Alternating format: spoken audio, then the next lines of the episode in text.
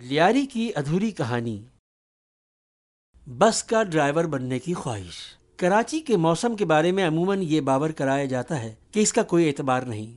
عام الفاظ میں یہ کہا جا سکتا ہے کہ اس شہر میں جون جولائی کے مہینوں میں اگر کبھی سردی کی لہر آ جائے یا دسمبر جنوری میں جھلستی ہوئی دھوپ نکل آئے تو آپ حیرانگی کا اظہار نہ کریں۔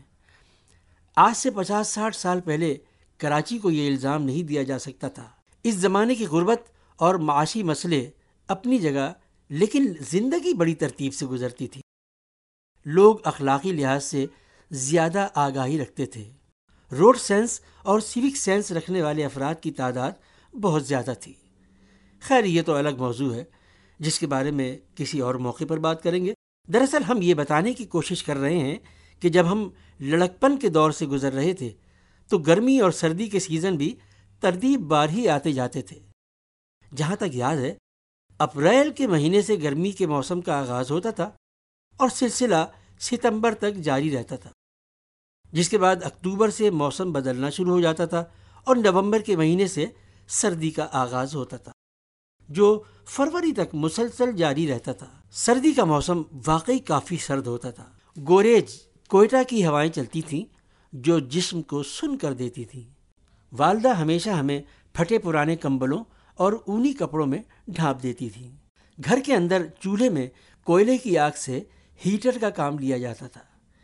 اس زمانے میں گرمی اور سردی کے موسموں میں بارشیں بھی خوب ہوتی تھیں۔ جس مکان میں ہم رہتے تھے، وہ لکڑی کی پیٹیوں اور گارے کی مٹی سے بنا ہوا تھا۔ چھت پر کل یعنی مخصوص قسم کی چٹائی فکس ہوتی تھی، جن کو سال میں ایک دو مرتبہ بدلنا ضروری تھا۔ لیکن چونکہ والد صاحب کی آمدنی بڑی مشکل سے دو وقت کی روٹی میں صرف ہو جاتی تھی، اس لیے باقاعدگی سے چٹائیاں بدلنا بہت ہی مشکل کام تھا۔ نتیجتاً بارشوں کے دوران ہمارے مکان کی چھت مختلف جگہوں سے ٹپکتی رہتی تھی۔ جہاں جہاں بارش کا پانی گرتا تھا، ہم بہن بھائی پیتل کے برتن وہیں رکھ کر اس پر بوند پڑنے کی موسیقی بڑے شوق سے سنتے تھے۔ دن میں بارشوں کے دوران ہم گھر سے باہر نکل کر محلے کے لڑکوں کے ساتھ مل کر خوب نہاتے اور گل گپاڑا کرتے تھے۔ مارشل لا دور حکومت میں ایک مرتبہ زبردست بارشوں کے بعد سیلاب آیا، جس نے بڑی تباہی مچا دی تھی۔ محلے میں کئی مکانات بہ گئے۔ ہمارے مکان کے بیرونی حصے میں لگی ہوئی مٹی گیلی ہو کر زمین پر ڈھیر ہو گئی اور صرف لکڑی کی پیٹیوں کا ڈھانچہ رہ گیا۔ اس پر ہمارا خاندان اسی گلی میں بڑی بہن ادی کے گھر شفٹ ہو گیا، جو ہمارے مکان سے قدرے بہتر تھا۔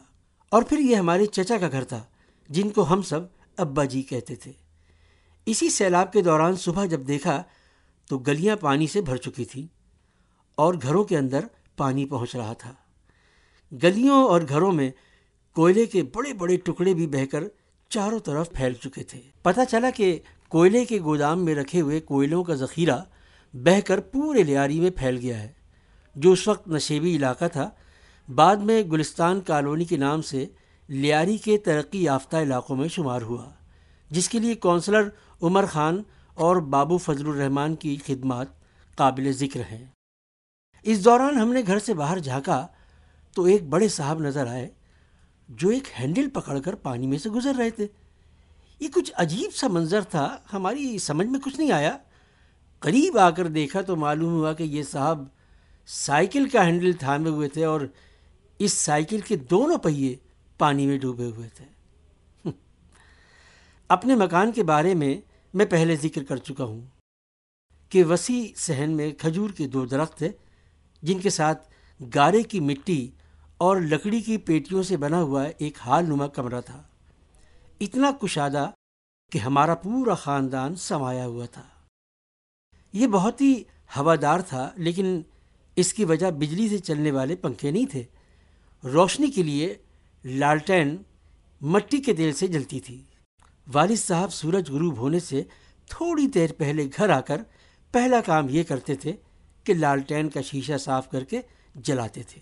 ہوا کے لیے چھت کے مغربی حصے میں ایک بازگیر یعنی ونڈ کیچر لگا ہوا تھا۔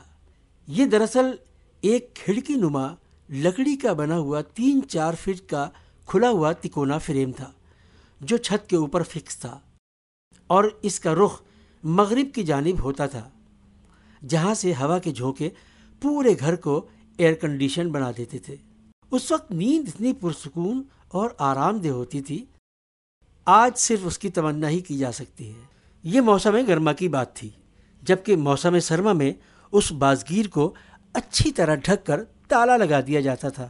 اس بازگیر میں بسا اوقات چڑیا بھی بسیرا کرتی اور گھونسلے بنا لیتی تھی، جنہیں وقتاً فوقتاً صاف کیا جاتا تھا۔ اس زمانے میں عید کی تفریح کے علاوہ سال میں ایک بار لیاری کے ہر محلے سے لوگ جوک در جوک منگو پیر جایا کرتے تھے، جہاں ایک شاندار میلہ لگتا تھا، جس کو جاٹ کہتے تھے۔ لیاری کا ایک مخصوص طبقہ ہر سال اس علاقے میں جاٹ مناتا تھا۔ یہ سلسلہ آج تک جاری ہے، جس میں مگر مچھوں کو حلوہ کھلانے اور پھولوں کی پتیاں نچھاور کرنے کی رسمیں ادا کی جاتی تھیں۔ وہ کیوں ایسا کرتے تھے؟ یہ ہمیں پتہ نہیں تھا، لیکن اس دوران بڑی چہل پہل رہتی تھی۔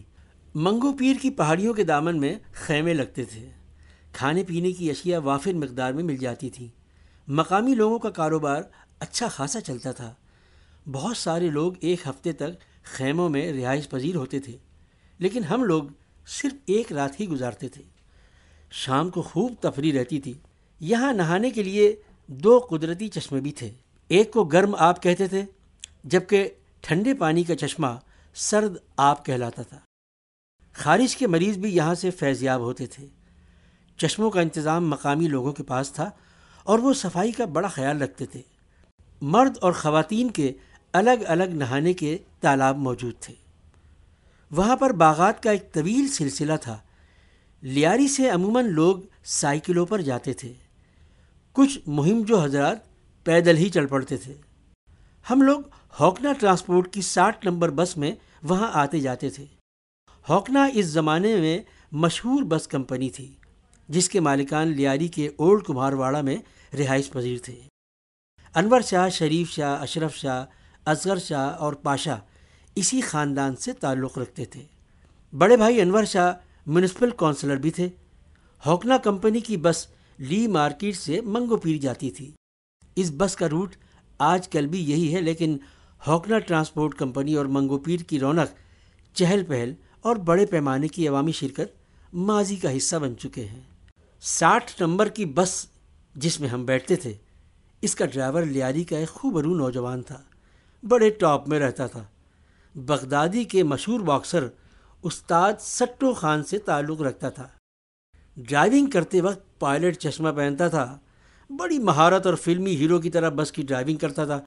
ہم عموماً ڈرائیور کے برابر میں گیئر کی ڈگی پر بیٹھتے تھے اور سامنے روڈ کے دلکش مناظر سے خوب لطف اندوز ہوتے تھے۔ ڈرائیور کی بڑی عزت ہوتی تھی۔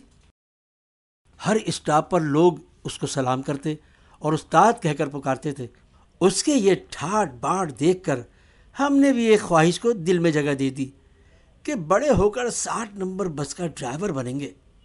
جیسا کہ آپ کو اب پتہ چل گیا ہوگا کہ ہزاروں خواہشوں کی طرح ہماری یہ خواہش بھی بعد میں پوری نہیں ہوئی۔